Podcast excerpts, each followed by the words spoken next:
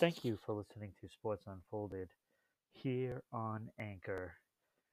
We want to thank Anchor for everything they've done.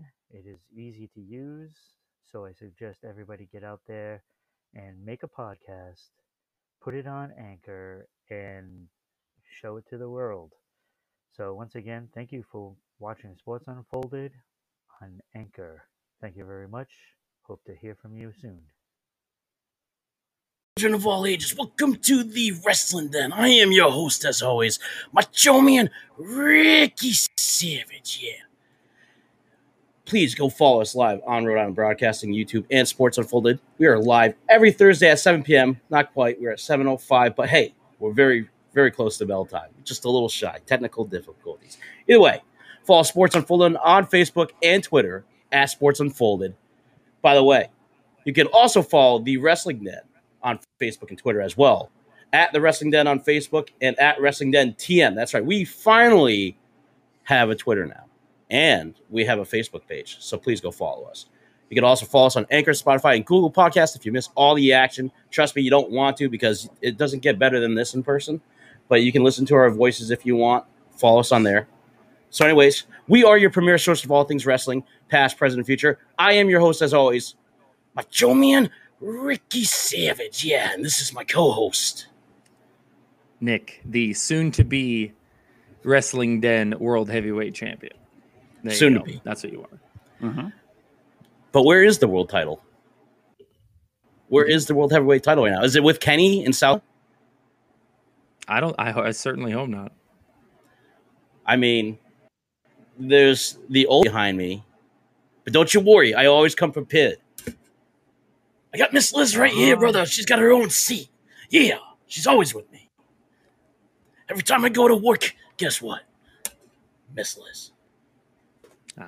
Anyways, Yeah, well, today we have a special. Don't worry, you're, you're gonna have to get some bubble wrap, some packing tape, a box, because not only am I gonna beat you with my superior opinions, you're gonna have to ship it to me. And and the humiliating aspect of it is you shipping it to me, going off to the USPS and sending it this way.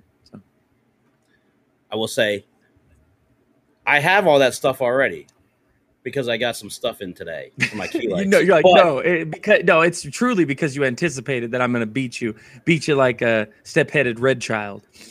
Now, see, I do, I do have all that stuff for you, but the, the thing is, the problem is, you're not getting the spell. Mhm. You're not. It's just not happening, dude. I'm, I'm, dude. I've been undefeated, undefeated. That's because you got you got like a, a NWO ref. You got like a Nick Patrick in your back pocket, and he's been over here like I don't know, rigging the whole thing for you. I won't lie to you. I do have a special guest referee, but that stay tuned for next week. Anyways, we have a fuck. We have a very special, special episode for you. As you can see, she's been branded. There's no way, no way, no chance. I'm losing this to you, dude. There's no chance. We'll see. We got another sixty minute Iron Man match here, Rick. We'll count the 60 falls. And we'll minute see slobber got it. knocker, yeah. Let's see it. So, So despite having a special guest referee in my back pocket for next week, this week we are going old school. We're going back in time to SummerSlam '91. That's right. We're gonna we're gonna be covering SummerSlam '91, and we're also gonna be interviewing a wrestler who embodies old school wrestling in the present. He's one of the most youngest up and comers that I've seen in a long time. That has the potential and the charisma to carry us all on his backs. He's only 20 years old, ladies and gentlemen, and he's been wrestling for Limitless Wrestling, and he's been all over. This man, the myth, and the future legend is known as Robert Martyr. And if you don't know, and you haven't heard of the Map Bully, the South City Stretcher, or the Poison Youth, you will know who he is after tonight's podcast. So without further ado, I think we should uh, we should probably probably do the interview first. Whoa. Is that me? That's me on the Wrestling Den podcast. Welcome. Thank you for joining us. I, I appreciate you appreciate you taking some time out. Uh, as everybody should know, this man is is a very busy man because he's an actual wrestler, and uh, he he's going to actually catch a flight tomorrow. Yeah. So we we Yeah, appreciate he, your he time doesn't tonight. just he just he doesn't just get on here and talk about it like we do. He actually does it. yeah he he's on walks the the walk. Uh, Hey, we used to walk the walk too. we, Right, we right. did. You want to know what the funny thing is right now about these three people right here? All three of us have been, one way or another, a part of uh, a, a different universe called WWE 2K19 for me and, and Robert Martyr, Oh yeah, uh, creator wrestler, and me and Nick actually go back to 2006. Jesus. Yes. All right. So three people here have all started with like online wrestling and, and doing storylines and stuff to actually being two two knuckleheads that do a podcast and, and a knucklehead that wrestles and wants to be on it. Yeah, it's weird. It's crazy how things like that line up because you know usually when you're just playing games for fun, you don't think, oh, I might actually do this for a living. you know, you're just No, like, it- I want to see Tajiri beat Taz's ass on my creative fucking universe. whoop, there's a swear jar. oh But, shit! uh, Swear jar, baby. Yeah, the other thing too, Rick, is like on the opposite side of that, there's Hey, Pete and um, Paolo, how he feds. He we're, we're, we're we're playing video, wrestling video games, and now I own a video game store. And he was playing wrestling games, and now he's a wrestler.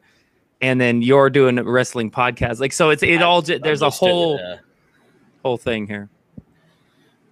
which, by the way, uh, I've known Martyr for some time now, and uh, you know what's what's great about this interview is that I feel I feel comfortable because it's not just talking to to some guy and, and asking him questions. I actually have some previous history with you, and it's it's cool to me to see how far you've come up in, in such a little time. Uh, I actually want to say for the first question of this interview is when did you get started?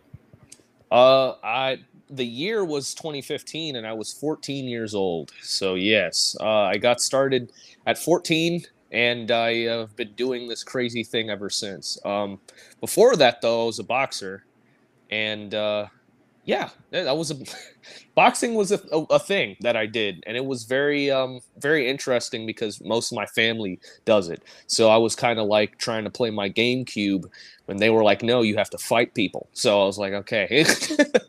Have you have you ever like worked your like like your movement, your boxing movement, like into your actual matches? Like, have you ever carried that Oh, over? yeah, I I watched. mean, it- I've, go ahead. Go ahead. No, no, no. Go ahead.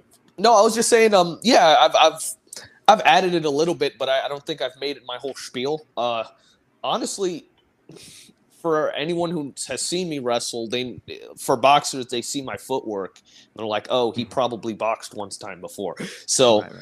yeah it's it's very i've gotten that from like other people that have seen me wrestle that also have boxing experience they're like have you ever boxed i'm like actually i did and like that makes sense um Is but there- yeah I watched Is one of there your an matches. interesting?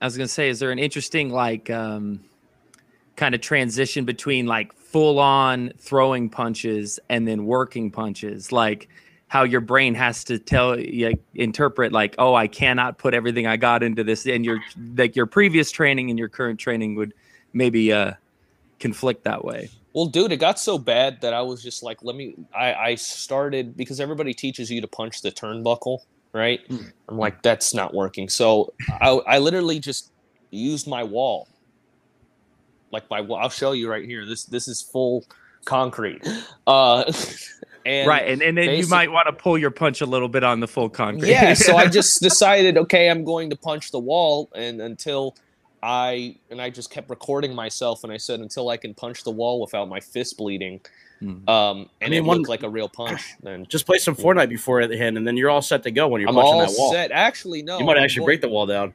i'm gonna do i'm gonna do the train level uh from grand theft auto and then then you'll see me really the, the, punch the some- San San Andreas. Andreas one. San Yes. Andreas. Yeah, yeah.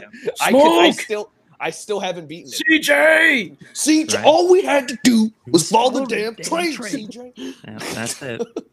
So Jeez, I was gonna say, I, I I saw so one of your matches, I saw where you were like throwing a fl- like a flurry of punches. You know, Yes. So clearly, like I actually I, I like that. So uh, as my character, as you know, like the radical is like a technical brawler type deal. So like when I made my character, that's how I kind of did it. Techni- technician, but has like a kind of like a brawler sense. But it talking real life with your matches, um, I seen that just as, as an example. So that that was to me what kind of asked me like had me ask that question is because I saw you actually kind of like you did like like a, like a flurry on him and stuff, and I actually liked that style on you. Like as as your style, I kind of like the idea that like when you're mad as Robert Martyr, the poisoned youth, that you see this aggression and like that's that's the cool thing about your character. My uh my biggest thing was like um I always resort back to wrestling. That's kind of my rule with my style. I will always resort back to wrestling, whether it's any type of stipulation. I will use wrestling to win, but there comes a time where everybody has their breaking point and they're just like, screw it, you know, I'm done. So that's when I there's that little thing that snaps in my head. I'm like, screw wrestling. I'm gonna punch you in the face, and because uh, wrestling's supposed to be a sport, you know, it's supposed to be a gentleman's agreement between two competitors that we are not going to punch each other. so when that's broken, and it's broken so often that it's almost not even a rule anymore, right. uh, it's supposed to mean something. So for me, I'm just trying to bring that back to like I will always resort to wrestling. Wasn't the concept of like taped fists and stuff that was usually reserved for like street fights and grudge matches and things like that. It wasn't necessary like back in the day.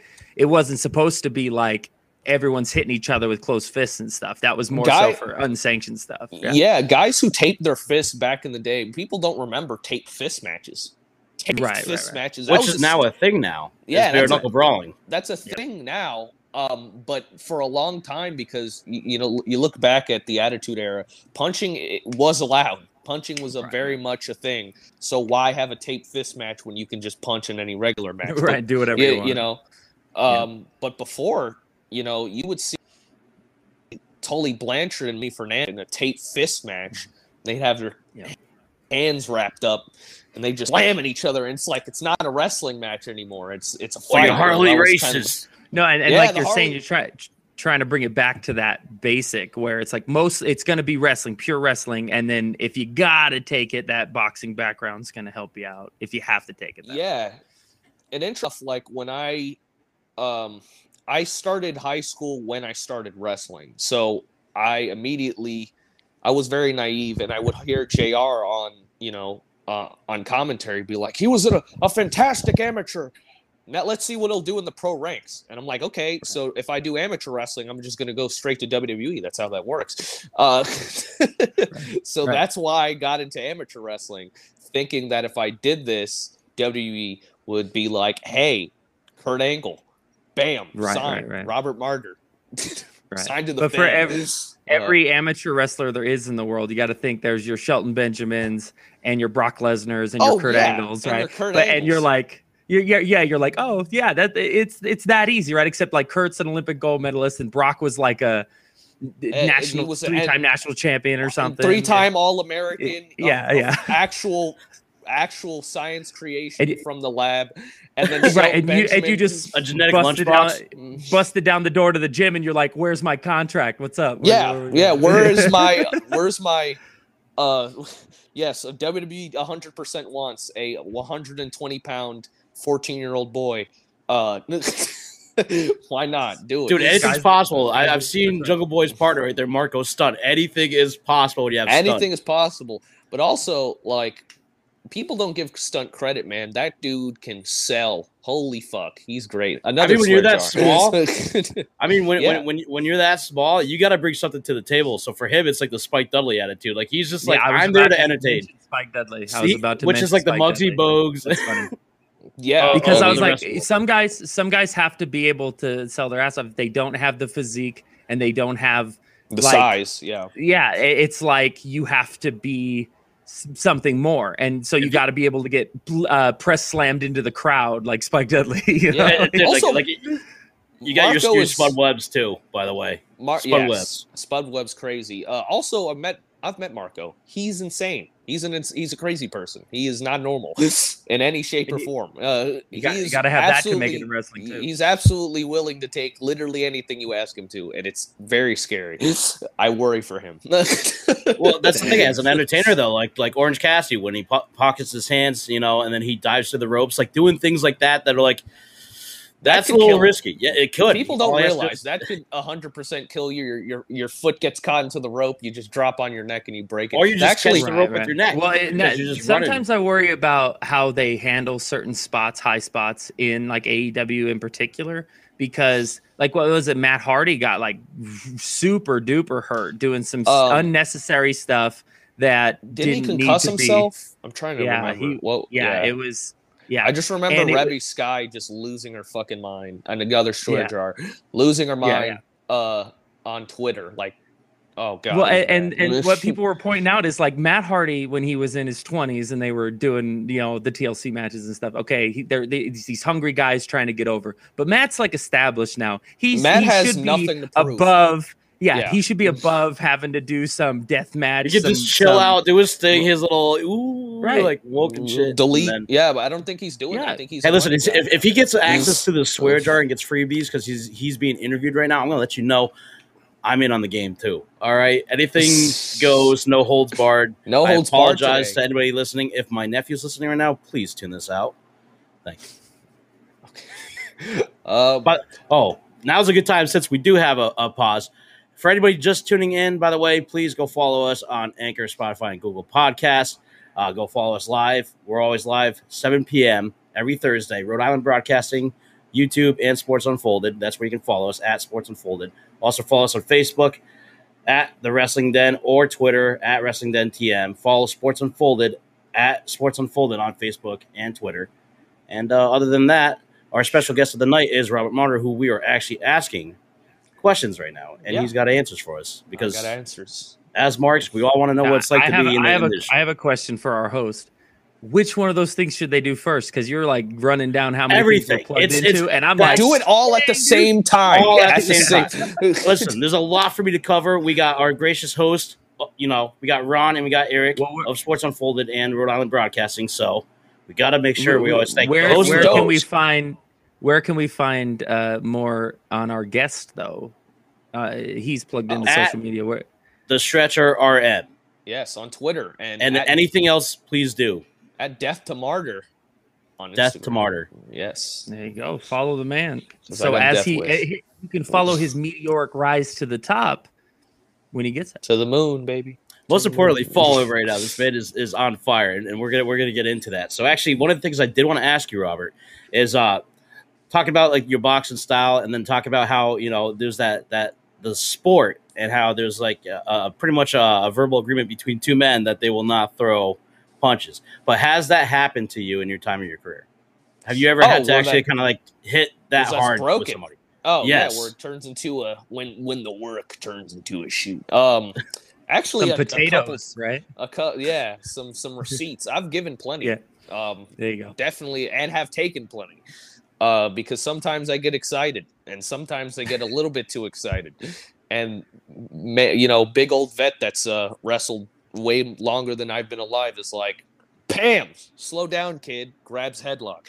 Um, Right, right, right, right. but um it's got i it hasn't happened in so long um actually the only time recently is when i wrestled fit finlay's son brogan finlay Brogan not Finlay. david That's right. brogan, Brogan. i wrestled brogan finlay um last saturday no friday um and uh yeah last week and i slapped him and i caught him right in the right over here and then he was like welp when Dang. Oh no. and I, I like- I- my my uh, my jaw pop, popped out of place, and that's not legit popped out of place. So if you when the match airs, you'll see me actually like you'll think I'm selling the jaw. No, I'm actually grabbing my jaw and putting it back into place where it belongs because my jaw was hanging out like like that, like a little Yeah. stuck. So I popped it back in and continue the match. That's, Uh, that's, a, that's a CVS sized receipt from Brogan Finlay there. bro. But, I mean, I, hey, I'm glad because his dad was there watching. So, you know, that's that's all I cared about was his. Well, that's not all I cared about, but him, his, you know, Fit Finlay is like my number one guy. Like, Yeah, you got him. You got your Harley he is Race. blue- Is another one of yours, I believe. Um, I got Roderick Strong. Yep, Harley Race. Um, you know, the Ace Roderick Strong, Fit Finlay. You know, Bryan Danielson. Those type of guys are all my biggest influences. well, my my Um, first uh, my first reaction to what What about a certain when I Tiger? saw some of your wrestling, yeah. Um, and then uh, I'm trying to think. Uh, as far as actual like things getting out of hand was probably back in like 2019. I want to say 2019, and there was this guy. He will be unnamed, um, but he basically is a very big liar, and he doesn't know how to lie correctly. He was like, "Hey." He, he would always say something on along the lines of, "I have an NXT tryout next week," and then it would never happen. Or he'll say, uh, you know, my dad is getting me to New Japan because his dad's a wrestler as well. no, I'm no, he okay. wasn't lying at all, Robert. He was Oh. playing universe mode. He, like he wasn't lying to you. It, just, Oh, it got misconstrued. He was playing universe mode. Yeah. And it was legit like he was like, "Oh, I'm going to wrestle Kota Ibushi, uh, Kota Ibushi next week," and I'm like, "When? Where is this announced? Where are you? What are you talking about?" And then he would constantly. This is his favorite one. He'd constantly say, uh, "I'm going to TNA. I'm going to TNA," and I'm like, "Okay, dude, why are you still here? Go to TNA." um, Right. And basically, uh, we got in the ring and honestly, I, I didn't know he was shooting on me until he told me in the back after the match. I was just like, okay, whatever. And he was very shocked at the fact that I was he that I wasn't reacting the way he wanted me to because he had shot on me. I'm like, hey, good match, man. And he's like, yeah, I shot on you. I'm like, you did? Well, can you try Yeah, I harder didn't notice next I'm time?" such a No, and if, no, and if you if if you know if you know sold it if that did he really shoot on you like if you're if you're like if i didn't notice it's not a shoot like Who's It's the not mark a now? Yeah, and I'm just like, did you really? And he's like, yeah, that's for that's for um costing me an NXT tryout. And I'm like, what are you talking about?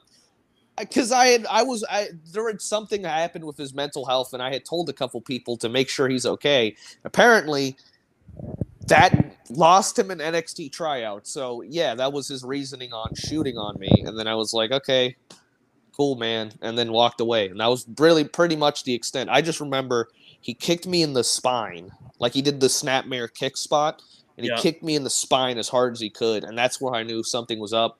So I got up and and Wait. for You ahead. It was, was. Is this the guy that you German suplexed really, really hard? Like that gnarly recently. looking one. There's a couple. There's I've German suplex. He was in the. He was in the promo spot that I made for you.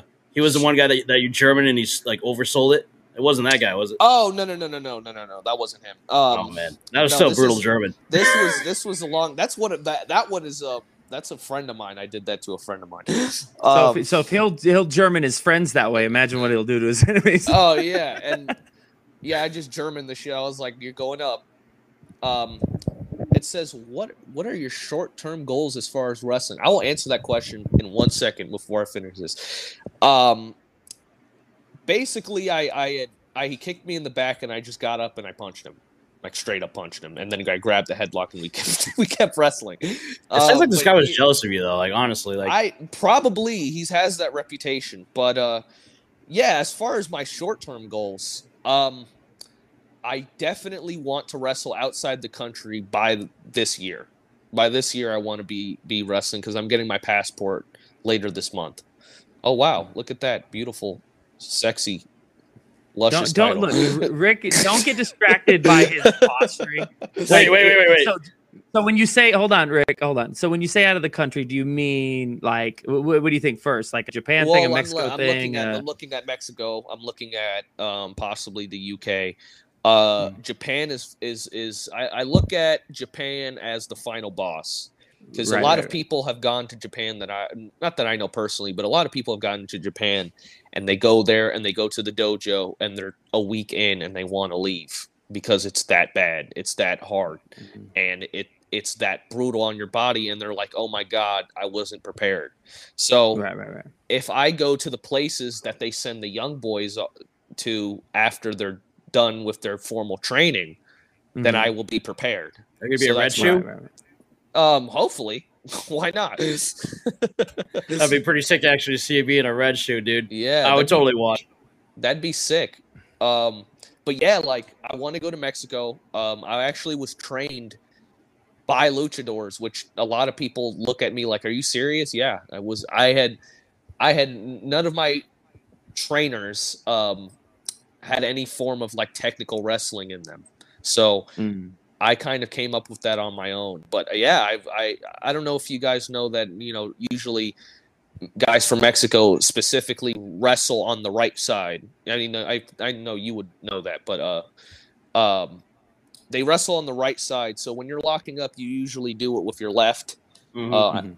uh, but they're going the opposite. So everything they do It's like Bizarro World. They work the opposite side. And I'm very comfortable with doing that. But when I walk up to like, I don't know, a trainee and I'm like, hey, want to lock up on the right side? And they're like, really? Wait, how do you do that? And I do it. And they're like, this doesn't feel right at all. It's like you're so used to going the other way that like Yeah. you know some people See, can do both. So, so yeah, I can. I'm ambidextrous as far as as wrestling Locking up goes. goes, Um, yeah. yeah, I think yeah, I think what scares yeah, them a lot is like if they go under and they, they forget like if they're usually doing it left and they go under to try like make, like maybe like sweep and then it's Yeah, like you yeah. go right it throws it's just your whole everything's off. Uh, I Was show it- people non um non like like a non ma- ma- uh, luchador, luchador match. Uh, I show people. I think it was. I think it. I can't remember. Sara Del Rey versus El Generico from a Chikara show. For Mhm. some reason, for some reason, they are both American wrestlers. Why would they do this? They wrestled the right side the Mhm. entire match, and apparently the story Yeah, is behind it. okay. Is somebody said you can't do that, and they did it. Whole twenty Uh, minute match. well, it's like, um. What's that? There's that game where Larry Larry Bird Larry Larry Bird shot with his left hand for an entire basketball game because he decided he wanted to. It's, it's like that kind of concept. You want to challenge yourself as an athlete, you know, Mm-hmm. do something You're- different. Your So- left hand is only as good as your right, you know. So Rick, like, what happens if you get hurt? Can you hear me okay? I can hear you just fine. Oh, Can you hear me? Okay. you can. Okay. You might be delayed. Can you guys hear me? Okay.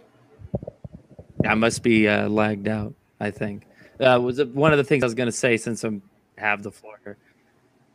Yeah, um, I was just listening to like Konnan talk on a podcast. Um, Podcast talking about podcast. By the way, just throwing that out there. Podcast Inception. I shall return. Technical difficulties. All right. I'll. I'll. I got you. Robert, can you? Are you? Are you there? Nobody. I can't hear you. Can you hear me? I can't hear you. You can hear me though. I can read your lips though. I'm reading lips. That's fine. I got you. All right, now I'm on the correct side of the whole podcast. Dude, I just had a whole sign language thing with Robert Martin, dude. I was able to read his lips and see what he was that was nuts. All right, I got this. We're good. All right, you can hear me. You can hear me all right as well, Robert. You there? Still all right. I can hear you though. Can you hear me? Uh, no, I was just gonna say that uh, I was listening, and I was gonna say this to Robert as well. Like uh, I was listening to Konnan talk on his podcast about how um, most of the time lucha libre wrestlers are known for like the high flying spots and things like that. However, like they have to have a really solid understanding of wrestling technique to be able to pull some of that stuff off safely. Like when when out of the ring and doing all that stuff. There, there's there is a lot of technique involved in that. It's really not just throwing your body out of the ring, you know, that kind of thing. I think we need cue cards for Robert. Yeah, he's. I can see him, but I can't. I can't hear him. Wait, press your button on your on your headset again. Maybe maybe I accidentally got tapped. Because you're flexing hard, dude. You were getting it. was he's flexing on. us. Gates. All right, squeeze ball. I'm getting that. Squeeze ball. No, I got. I got. The juice is worth the squeeze. The cream rises to the top. The cream rises to the top. Yeah. Yeah, I, I can. You can you hear us? Can you hear He us? can, he can hear Ah. us. We just okay, can't so hear so him. all, all I was just saying to Rick was that uh, there's a lot of technique involved in lucha libre wrestling, even if it just looks like sometimes you're diving over the ropes and through the ropes and stuff like that. Because Konnan was talking about that on his podcast, where um, they didn't ex- like when a lot of those guys came over to WCW in the mid '90s, they didn't I was just expect about to them to, have about a really solid foundation for. Well, let's you know, let's be real here because they didn't just come over there. They WCW and WWE just picked from ECW. That's what ECW was was a training ground, and they Mm-hmm. didn't mean to be. These were their guys, but they kind of understood like, all right, you're going big, especially with their whole thing with WWE that they had worked out, where they did that that one Raw where like the couple weeks that ECW invaded. So either way, ECW had these guys like first it was like what Eddie Mer- Eddie Guerrero and Dean Malenko like were throwing on these five star classics in ECW. Obviously, WCW and, and WWE took notice, but WCW picked them up, and then all of a sudden you got Chris Jericho going over, Rey Mysterio, uh, Juventud, uh, Psicosis. That was another two, Psicosis and, and you know Juventud. But basically, the WCW is probably like the one thing that they had going right was the cruiserweight division. Mm. And obviously, the conversation at hand is, at always, is that somebody was overshadowing them, and that's downfall of WCW. But Can they hear me? we, can, now. Yeah, Yeah, back you're welcome you. back. Awesome. Yes, yes. Awesome. That's all Back- we needed. Back So- to the so, man with uh, plan. I was gonna say to to our point there about like a lot of technique being involved in lucha libre. Yeah, like you're saying, like you, you got your own flavor on what you're doing in the ring, but you were tra- you were taught by some lucha libre guys, uh, you know, some of the basics and stuff like that. So which can actually Uh-oh. make a huge difference in the ar- in, in the arsenal that you have. oh no, it's ceiling fan. ceiling fan guy. I will say this while while Robert's got fixing this is that as a South City stretcher, as he likes to call himself, uh, if you watch how he moves uh, and how he he pretty much he sweeps and and just his wrist lock takeovers to his reversals and, and his Mm. counters, um, you can see some of that fast fast paced style. Guys like Alex Shelley that you know that I look up to as one of my favorite wrestlers uh, of all time is Alex Shelley. You know, he's he's one of the newer guys for me, and that's kind of the thing is he's not even new anymore. But that's what he is to me. Is like if you take a modern generation, uh, I would say the 2006, 2007 Ring of Honor guys, those guys, including you know Daniel Bryan and CM Punk, all those guys kind of are cla- S- Samoa Joe, uh, Cesaro, Mhm. All those guys are Joe, a class yeah. of their own. Um, they all brought these interesting characters because it was more so. It wasn't about a gimmick anymore. Like Macho Man has a gimmick, Hulk Hogan. They still kind of had like their own like little things, but it's more so the sport wrestling. It was kind of what was the gimmick, and what kind of molded to what it is The, today. uh, Awesome. The- I think I'm back.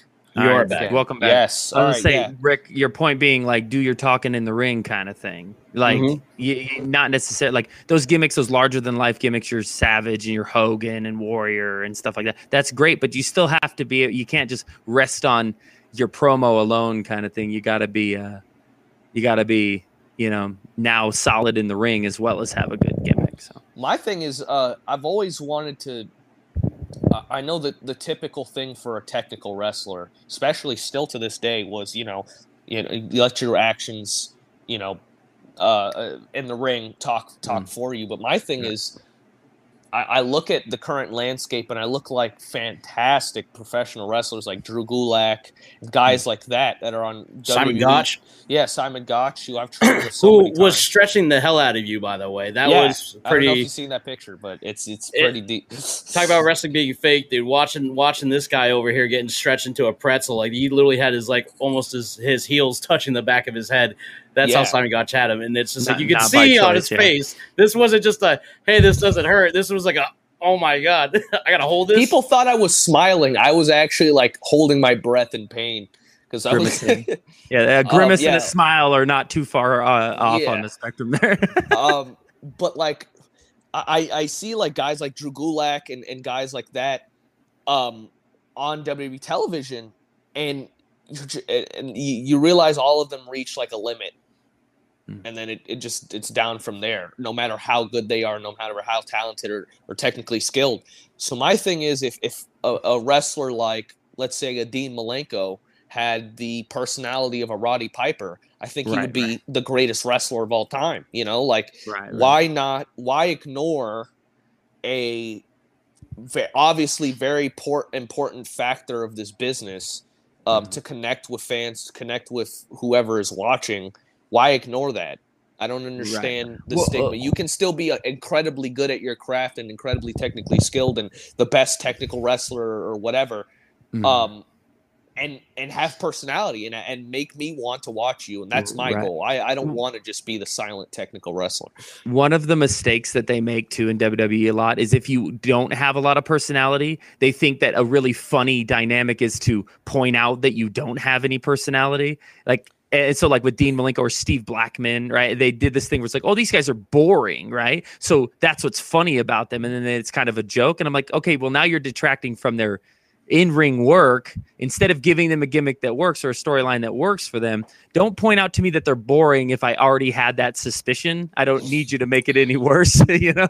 I, it's a, it's very interesting you mentioned that because they did the thing the same thing with Daniel Bryan when he started. He's like, oh, he's a vegan and he does yoga. no but only What michael only michael cole was saying those things and we all hate michael cole. We all hated his opinions so we were like that just got daniel bryan over more because michael cole was such a goon. You know what i mean like Yeah. nobody cares what Michael Cole's got to say. So speaking of uh, stuff like that, though, Rick, uh, we were going to do our SummerSlam breakdown stuff. I, Is, I, uh, I do have some does questions Robert- though. okay, I, I just real quick though, I was just going to say, if, once we transition to that, is is is Robert ever see you ever watch SummerSlam '91? Yeah, I have I have seen it. I've seen the whole thing. Um, it's So, just- so I mean, you could st- to- you could stick with us if you want, and we could run down the match card. You can kind of give us a some opinions on that too once no we get there. I, I Yeah. can do that. Yeah. I know that uh, you said uh, Mr. Perfect versus Bret Hart. That one sticks out the most to you. So Yeah. that that's gonna be interesting too because it's actually one of the good. What's my opinion of Pat McAfee? He can go, and I'm gonna say this right now. He Oh can my go fuck himself. S- All right, Swear well, we jar. only, look, look, we only got 20 more minutes. Let's not get on McAfee now, okay? All right. Please, yes. All right. So, Robert, I want to ask you real quick. So, is, is it true that you wrestled with Elijah Burke? Yes, he was actually what I consider my first match because I, I had wrestled at 15. Um, I had my first real match in front of people um, at 15, but I was really only doing jobs. And you know, they're yeah, they're matches, but what do you? It's not a match. It's just you sell and you die, and then that's it. But my first real, real match, uh, what was in fact against Elijah Burke because I had went to a Dean Malenko seminar in Miami, Florida, and I was a selected to uh, wrestle. And Were you able to show off your like your arsenal with him? Like, were you able to do Oh, like yeah, the he Sunset just- Strip special? Uh, was- no, well, I was in a mask then. I was uh, I was uh, Oh, your your other Yeah. character. I was I was that was I was like what sixteen. What, what was his name? Pegasus Dark, because I wanted to be Dark. I wanted to be the wild Pegasus's son, Mister Benoit's son. I want, but like, I couldn't. like, I a- knew. like, like the bastard son, or like, yeah, what? oh, I don't know. I, I just knew my trainer Ricardo Rodriguez. Yes, the same dude who announced Alberto Del Rio. He's my trainer. Um, I I do remember you talking about that. I totally forgot about it. So it's funny. Yeah, un- underrated, underrated. He- Uh, people don't people don't know he was a fantastic, fantastic luchador in Mexico. Like crazy. He was he, he was trained. He's trained with super crazy. Trained with Ricky Marvin. He's wrestled Mystico. He's wrestled all these guys. So he, he he's fucking great. Swear jar. Um, but basically, At least he's uh, uh, aware of it. yeah, Yeah, yeah, basically trying to think. Um, just to get through this quickly.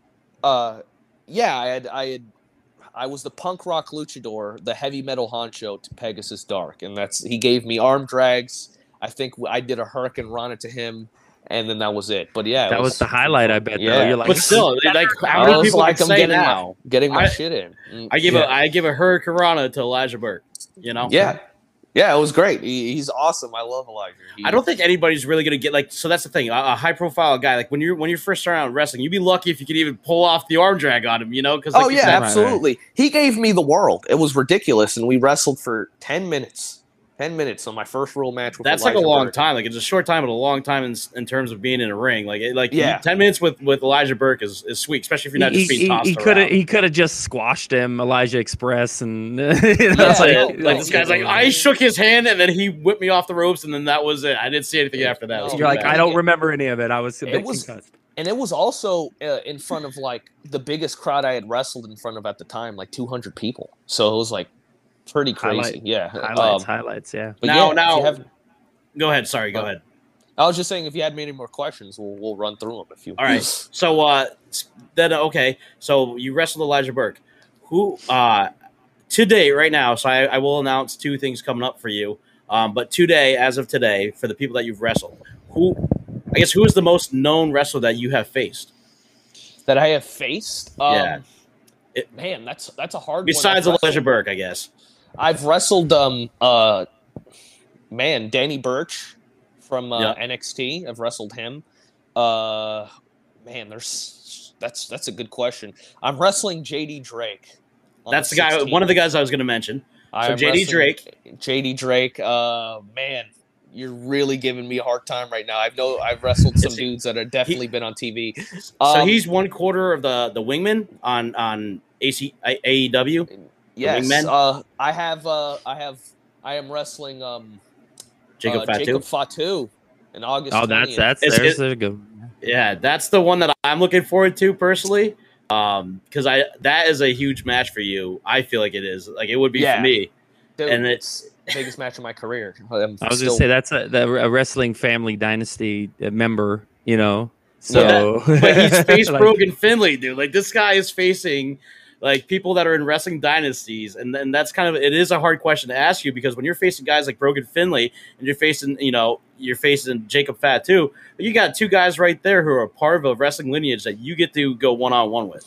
Yeah, and and you know the opportunity is amazing. I've wrestled for uh, uh, the Wild Samoans uh, wrestling school's show, so I, I've gotten to meet you know uh, uh, the the ori- the two original Wild Samoans, which is awesome. nice. Cool. Um, and yeah, it's it's a pl- I've been I, I can't uh, um, Afa Afa. I've been to Afa's house many times. nice. That's So cool. yeah, That's that's a privilege got- right there. That's honor. it's so it's so weird because you walk into his house and it has what it has so much memorabilia of him and Hulk Hogan and him and Ric Flair just chilling. I'm like, You're- There you go. ah, You're like I know a guy who knows a guy, guy. right? Like, You're, you're feeling like a Yeah. fanboy at that point when you're at his Yeah, house. you're Like, you're not like, like, I- really like, oh my god, I dude, pretty much boots met here. Ric Flair at Afa's House. he has Gary Albright's boots in his house somewhere. Oh, In that's his- awesome. That's insane. Dude's just got him like chilling in like a, a spare closet, like in a box. Dude, he doesn't even care. It's ridiculous, doesn't he? It's like, oh, this is Gary Albright's boots that he wore in the UWFI in 1995. Like, what the? So- F- Are you serious? And it's like, those are his. It's great. All right, so Rick, yes. Any more questions you wanna you wanna jump into SummerSlam here and kind of go over your initial thoughts? Like again, I watched it a couple weeks ago. You just watched it recently, so you want to I, jump I want in? to say we might we might as well just jump into it, dive into it now because there's actually the first match. I don't even remember it happening. Honestly, Koko B. Ware. I don't. I don't remember it's that match. Probably, It's a- it's, it's a dark- pre-show. It's, Yeah, a dark, match. It's a dark Yeah, match. yeah. Um, I had heard about it. Um, Listen, for four ninety nine, if I paid four ninety nine a month on Peacock, I deserve to see that damn dark match. Okay, I don't want to go on YouTube searching the scouring YouTube's confines to find Koko B. Ware wins via pin- pinfall, and nobody even saw Right, it. right.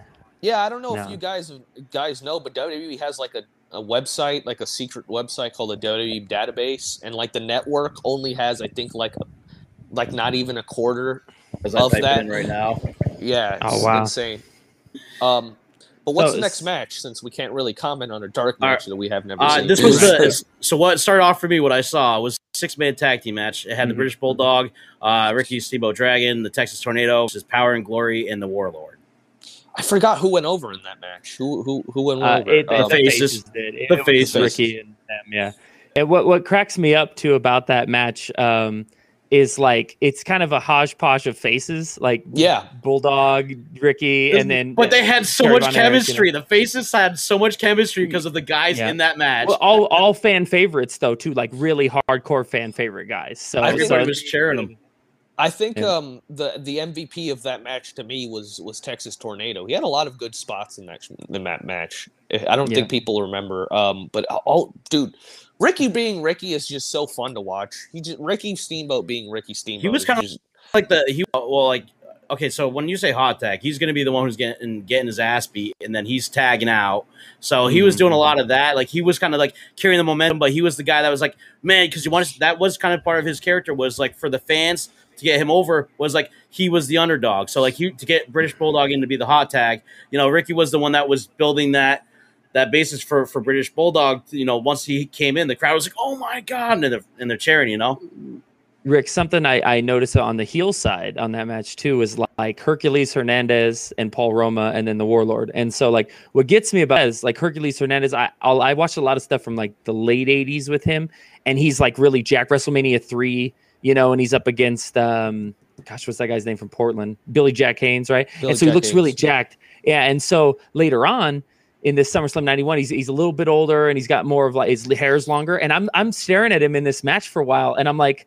who the heck is that? I was like, he looks so familiar. I was like, oh, it's Hercules. It like took me like four or five minutes in to realize who it was. And I'm just like, oh, he just like he just he obviously filled out a little bit and then he had longer hair. So it, it kind of cracked me up that he looked so much different then than he did previously. Yeah. It's like that Triple H when he like he came back and he was fat. Like it was just like you know, it's like you see it. 2005 Triple H, my favorite, my Oh, favorite yeah. H. It's crazy as he was having his best match. No, even more recently too. Like his recent match, you know, like when he did like 2013 Triple H, dude, where he was just like looking like Flair, dude, just all blown out. He's Oh, chubby yeah. in his tights. He's Whatever. If, he, if, if, tights. he's, if he's still got it, he's still got it. I mean, it's, That's the thing about wrestling, and even looking back at like the old school aspect, like I'm like watching. uh I can't wait to talk about this guy, dude. But like just seeing some of the bodies in there, like you didn't have to be ripped, like for Vince to like, like that's his thing, that's his ideal guy. They were on top, yes, but you also had guys that he liked that were like I- if it if it was about size. Oh, I love those dudes. And they found two guys, tagged them together that had the same exact body type. And that's such a rare body type, like Earthquake and Typhoon. It cracks me up that both of those guys look like potatoes. And then you put them out there, and it, like John Tenta will kill you. That's my oh, favorite y- inside. Oh, I was listening to Bruce Pritchard about John Tenta as well, and he's like, John Tenta looks like he's 45, but he's like 27 in Yeah, those he was like- matches. he was like 27. Sup- it's Oh, Super young, but he just looks the like an old Shock man. Master. Now, Rick, you were you were talking about just to move to the next match real quick. Yeah. Um, obviously the Bret versus Mr. Perfect. Like, um, what, what, oh, something I just recently found out about that is in the summer, uh, in '91, at the beginning of the summer, Mr. Perfect gets hurt. Yeah, Like, he hurts was, his He was actually. He was actually. I was going to say that before before you mentioned it. That he was Yeah. very, very, very hurt, and he was planning on retiring. Um, Mm. After that match. So in, in Bret's mind, um, that was his retirement match, which is why Bret Ah, right, went right. over. Um, the original plans, which I found out is is perfect, was actually going to go over and retain. Are you talking about when he hurt his sternum on the on the guardrail? I'm pretty sure that's that's what we're talking about. Like he flew yeah. off the apron into the guardrail, like hit his sternum, and he thought that was it. Like that was the one. Yeah. It, it might have been that and a, col- a collection of different collection. Things too, I just know he was he was Yeah. wrestling hurt for a long time. Is Yeah, what I know. And, I remember- and no, no, I'll tell you what about professionalism. If you watch that match, he, he like you have to you have to meet Bret with his intensity, you know, and physicality, and he did move for like he, he's en- engaged in that whole match. He's not protecting himself, you know, as you would if you were really injured like that, and that that just speaks to his professionalism that he gave Bret everything he had because he knew he needed to go over, you know. What's um what's pretty impressive um and what people don't notice when they watch this match is how much uh Perfect is actually bumping for Bret. You Mhm. watch it and you realize and when you know the backstory, you realize that he is probably in excruciating pain because he has not you know he, he is he is not you know rehabbed he hasn't gotten the surgery and he's bumping his ass off for Bret Hart and it was a right, it was right. a great. It was a great match. One of my I, favorites. of all I always love I always love the dynamic of Perfect comes out and his hair's mm-hmm. slicked back, right? And hi- and his outfit is on point. And then by the time Perfect leaves the ring, he's like disheveled. His hair's messed up. Bret had ripped his singlet. You know. oh yeah, that's you know, an he just looks. shot too. Yeah, he looks far from perfect by the time it's over, dude. He looks Yeah, busted. He looks and, fucked like up. Yeah, Yeah. jar. Yeah, yeah. no a- and uh that, that I again just speaks to exactly what you're saying he gave bret everything he had you know and and and and left without his clothes even you know just Yeah. just to beat him out of his socks so i mean it, it- what what more is there to say about that intercontinental title match that hasn't been said so i mean next next match Yeah, but I don't even think um, Mr. Perfect tapped. I think it was like a Montreal screw job, dude. I remember like he put him in the submission, and then that, that was it. They called the bell. no I dude you saw his that. head he was like he was like head, yes yes yes was yeah yeah "Ah," yeah, like, Yeah. s- I don't You don't that, man. you don't have to- taps the mat you don't with have his head. to, you don't have to physically tap you can verbally confirm Okay, it could have been like, Austin, dude. He could have just you're passed out. in his own blood, dude. yeah. Nah. Okay, weren't as soon as he point yet. as soon as he got as soon as Bret got the sharpshooter locked, it was over. Ref Yeah, the bell. It was lost over. it. So Um, but what's the So- next match? Okay, so this so Uh, this match is gonna be more unfamiliar for you, but we just talked about them: the natural disasters versus the bushwhackers, which had Andre the Giant come out in his yeah, and his yeah. crutches, dude. It was just Andre, which I I want to Mhm. say for this match, watching like Andre the Giant, like I had no idea what was going on. I'm gonna be honest here, like I I, I'm gonna go back and I, I definitely want to pick a point in wrestling to start, maybe 1985 or 83, and kind of work my way up. And I'm just saying I want like a nice natural progression because I want to be able to talk about these kind of old school matches because that's the thing. Mhm. Wrestling for me was more so WCW and then WWF attitude. So it's like I kind of missed these highlights in career. So this was a fun thing to do is go back and watch these matches because like I know these guys, but did I really watch these guys? No, I didn't. So when I watched this for the first time, this was new for me. So no context. The bushwhackers come out and they're doing their thing, and the crowd's getting into it. They're getting hammered, dude.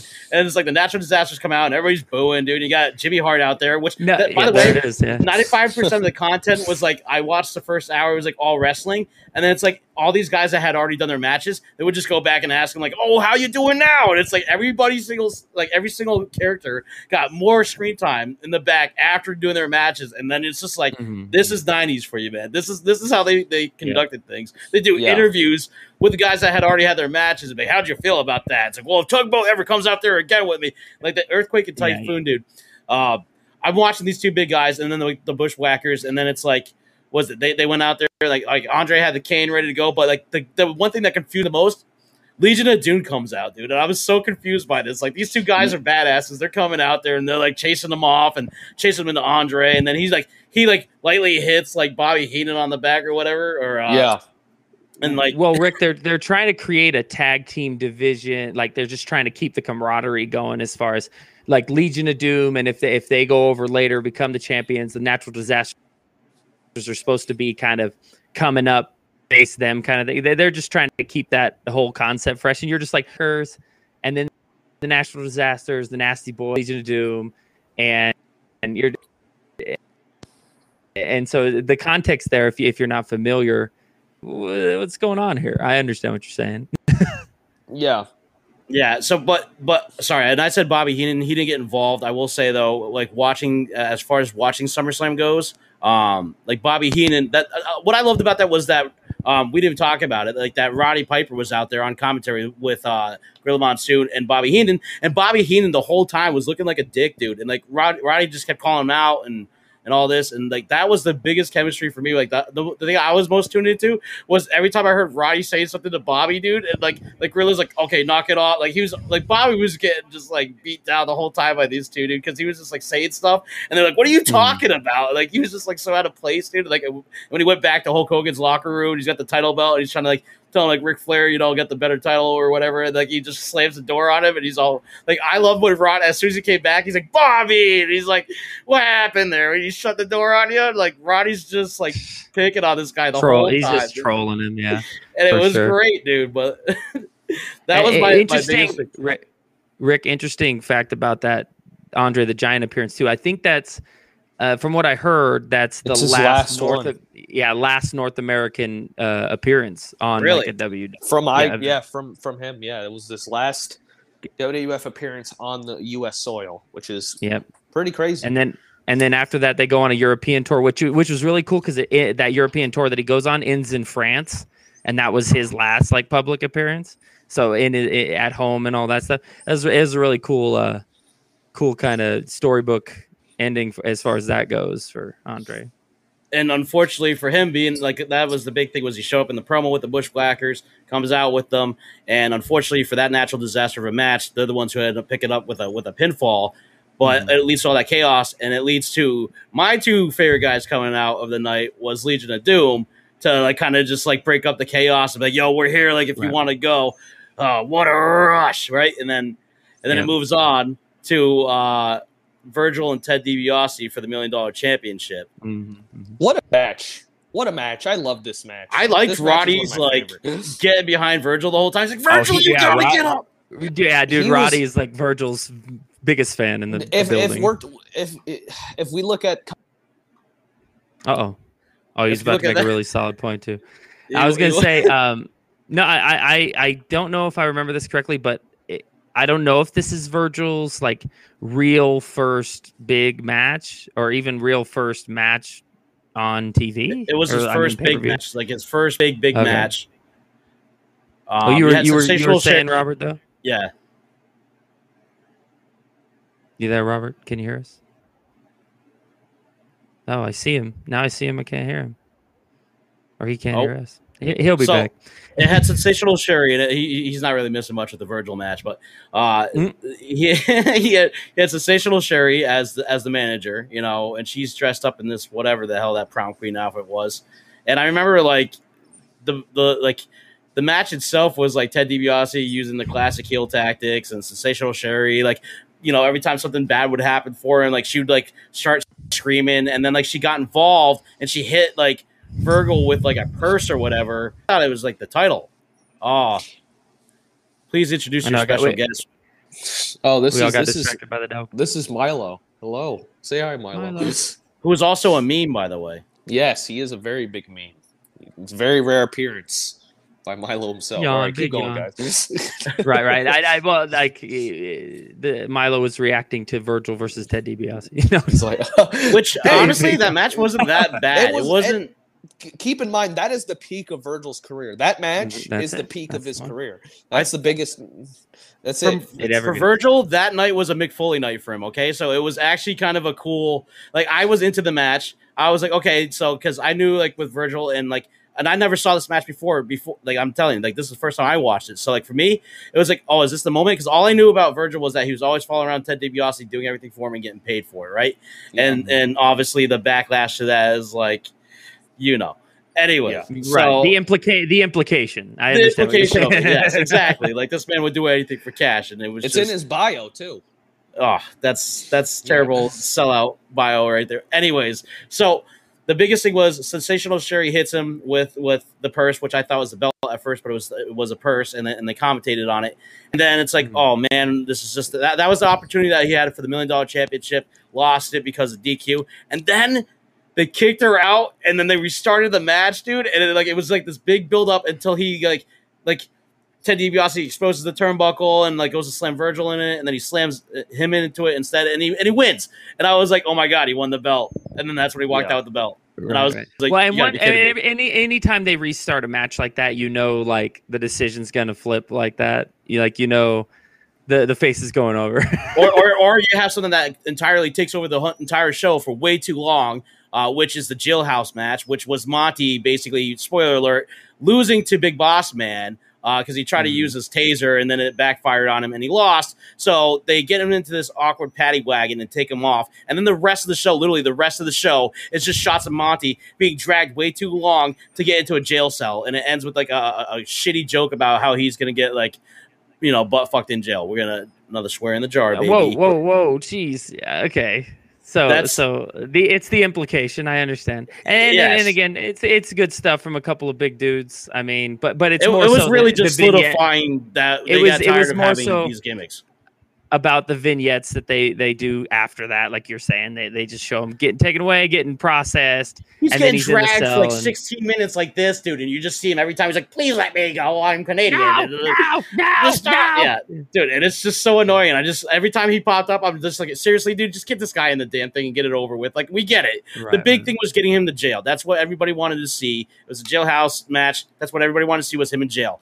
Once he was there, they dragged that thing out and they milked that that teat right. the whole the, night the, the vignettes the vignettes were longer than the match. So ne- the next next match, Legion to do versus the Nasty Boys. which is the one I was waiting for. So I will say, as a fan point perspective, I can see why these guys were over. They were nothing like a like a, a classic traditional technician. What was Legion of Doom was they went out there to kick ass. Like that was, and Mhm. to me, that was the cool thing about watching them is that I was into it as like a as a fan perspective. I could see why these guys were so over in the '90s and like Mhm. the '80s. Like they just went out there and like they were just demolishing, and they like when when you watch them in action and, and No, they're they- doing like the Tower of Doom, It was Legendary ass beaters. legendary Oh, ass beaters, the exactly. Doomsday- You know, dude, The the Doomsday Doomsday, device, device. Yeah, yeah. I was Yeah, gonna it say about that match that's what they too. Call it now. I remember distinctly whenever I'd see Legion of Doom like uh, video packages, that particular Doomsday device um, is in those packages, and then winning the tag titles and stuff. And when they won the tag titles, there, Rick, uh, interestingly enough, they became the first team to hold the, I believe it was the NWA, AWA, um, and the WWE tag team titles. I think there's one more. I, I can't quite remember off the top of my head. Um, but that it's crazy that the Legion of Doom for like ten. That's like a culmination of a ten year run of them just being the biggest tag team in wrestling. It was like the You original know, Hardy and just being Boys so when they had all these belts, like like Edge and Christian, the Dudley Boys, and the Hardys when they had all these Mm-hmm. titles because they had the WCW belts and all that. So it's like these guys were like the originators though when it came to like having like gold from different places and being like the first tag team to do it. They like that's what Here- made them special.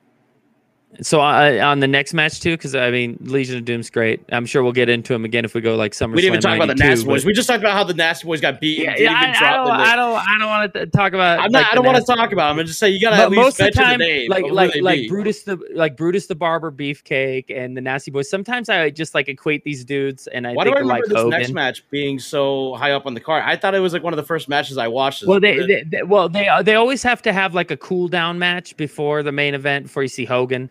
You So know, it- you got to it you got to separate. The, but no, he wasn't even the main event. We'll get to that. So IRS versus Right, Greg right. The, the Hammer Valentine, who, by the way, I told you was the meatloaf of the wrestling industry, but I actually meant he was the Bill Murray Oh, okay, Bill Murray got it. guy who's Here's like out say. of shape all, like all- all, we work. all we got to say about the Hammer and IRS is uh, Greg the Hammer Valentine is simultaneously. should I have can't done his figure out taxes. if he's. I can't figure out if he's fifty or if he's twenty five. That's that's how I feel about Greg the Hammer. was it what, did- At what did they least- say? They, they, introduced as the, the the figure four versus the W four. That's what they said. Oh yeah, I know. Yeah, Bobby the Brain I think says that it's the W yeah. four versus the figure four. That's a, that's a, that's a great little line. That was fantastic.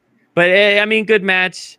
Uh, a, a couple of good. It wasn't really hands, you know though. I mean, saying? like, I I saw the charisma and, and and Hammer, but like to me, it was just like I was watching this guy and I was more confused as to why I was so into a dude who's nothing but something at the same time. Like it was his blonde well, hair. Well, was- you gotta think. You gotta think about it this way: is Mike Rotunda, right? Is like that guy IRS's real name? I was gonna say, and, Greg Valentine. Those are just good wrestlers into the story. And if it's just a throwaway thing, and if, and if it really was, you know, it didn't seem like there was much story around it. It's still just a couple of guys you can put on a pay per view, have a solid match, and and that's that. So.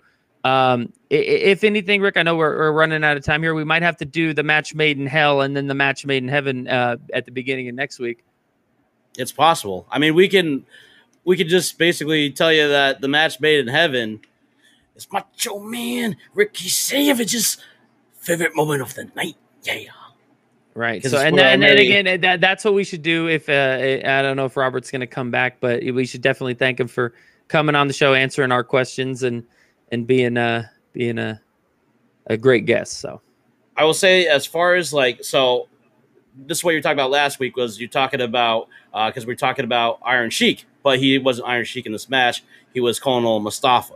That was his, and then you had General Adnan and you had Sergeant Slaughter, right, So- right, right. and, they were it facing off it- with Hulk Hogan and Ultimate Warrior in a in a like what an interesting thing too. Like yeah two on three handicap match. And and then like the added dynamic of um of sid justice you know like being the special He- guest referee. Like, Yeah. oh, is he going to turn on it? Like, who's he like Which way- for? Yeah, which way? is you're like uh, at first it's like which way is he gonna lean Which right and then the whole ma- the match Yeah, does he go Yeah, the down the road to down. the left to the road to the right? And it's Right, it's like right. that whole thing was like like what? Oh, Hogan would bounce off the ropes and then he like bounced into him and like they would stare off and he was like, I don't know. Hmm. and no and, The and whole- they're obviously they're And they did that obviously with Ultimate Warrior some- too.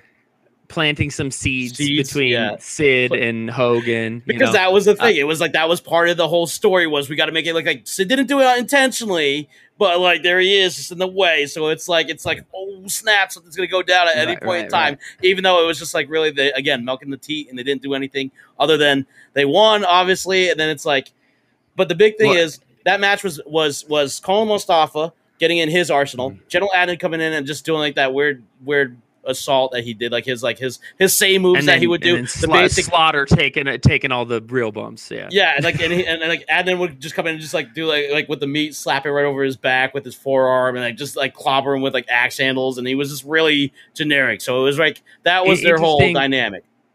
tidbit about that match too. So at WrestleMania of that, like that previous year, um, Warrior was disgruntled because his payoff wasn't as big as Hogan's, and so what he did is he held Vince out for more money in this match, and he wanted to make sure he had the same amount, he got paid the same amount of money.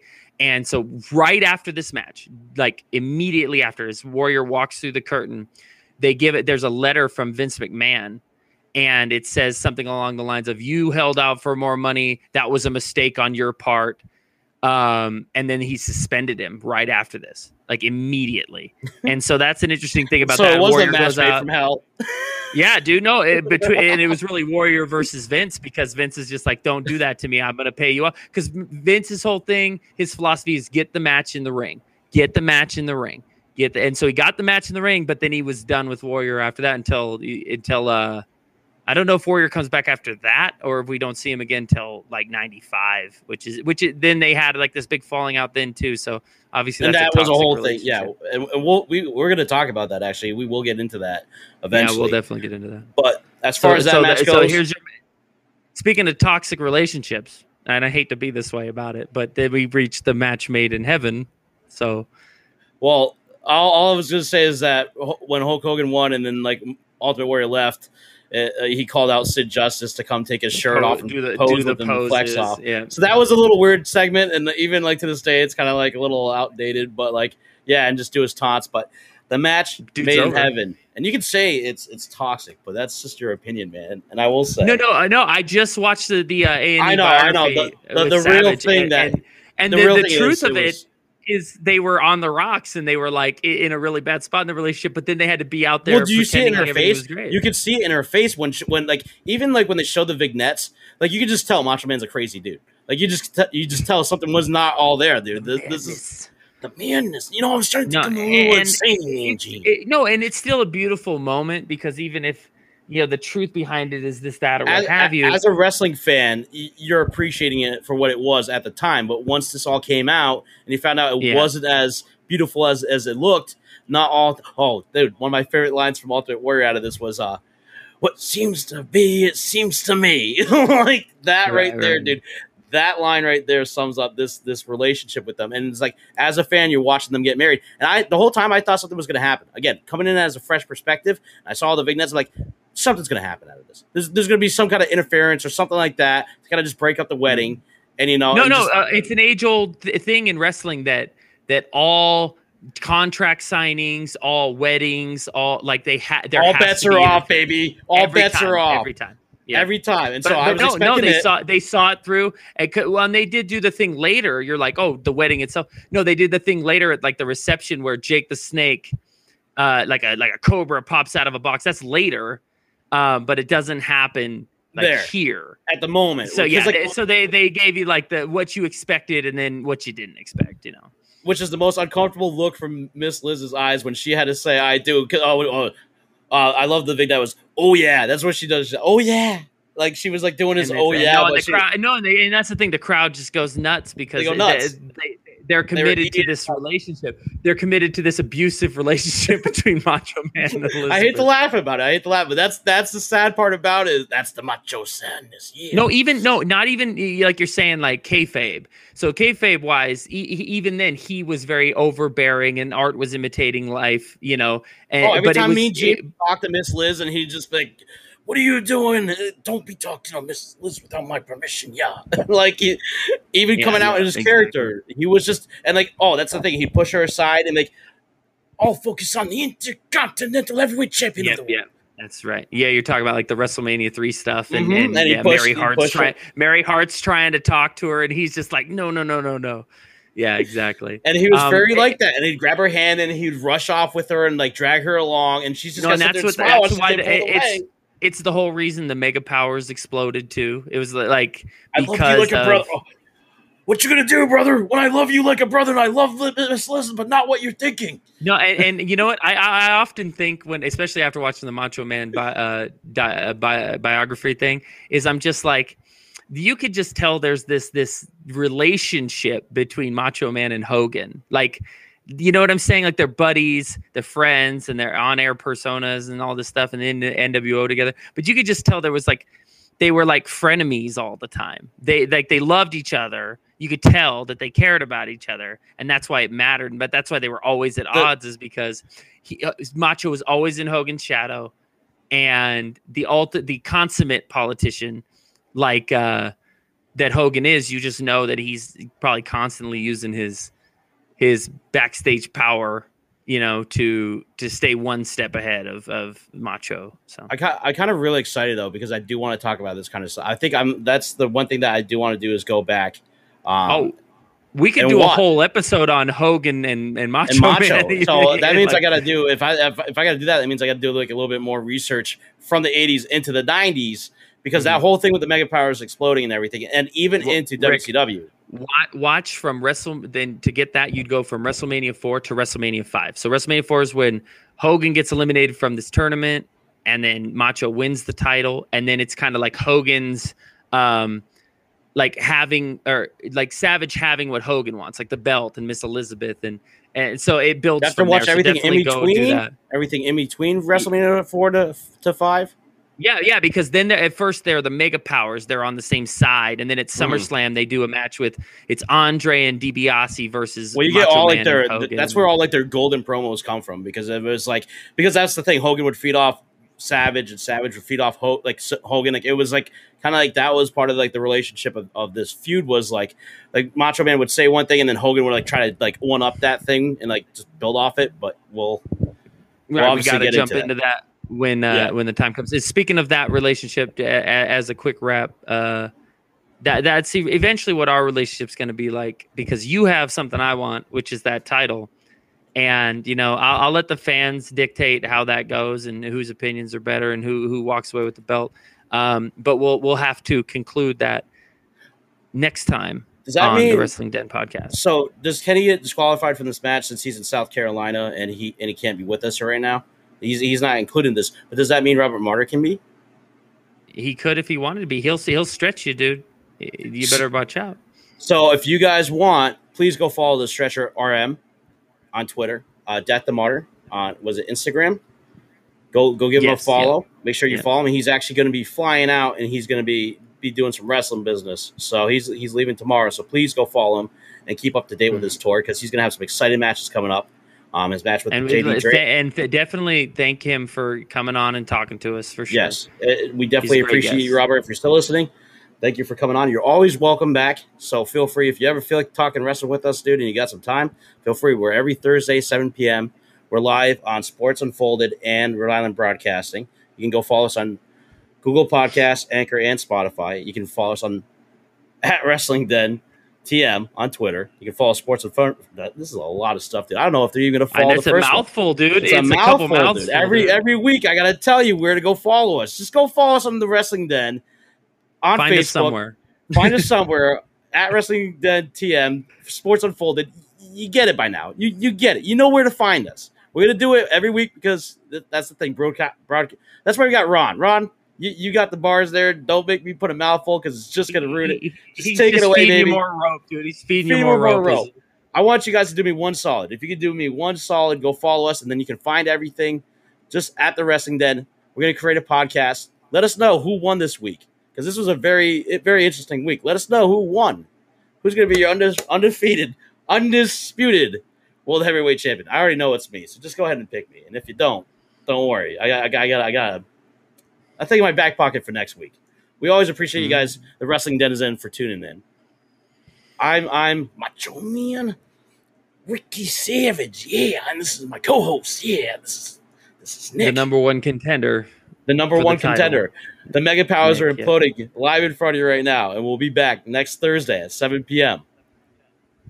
Oh yeah, Miss Liz. Have a We'll good one. see, we'll see you guys.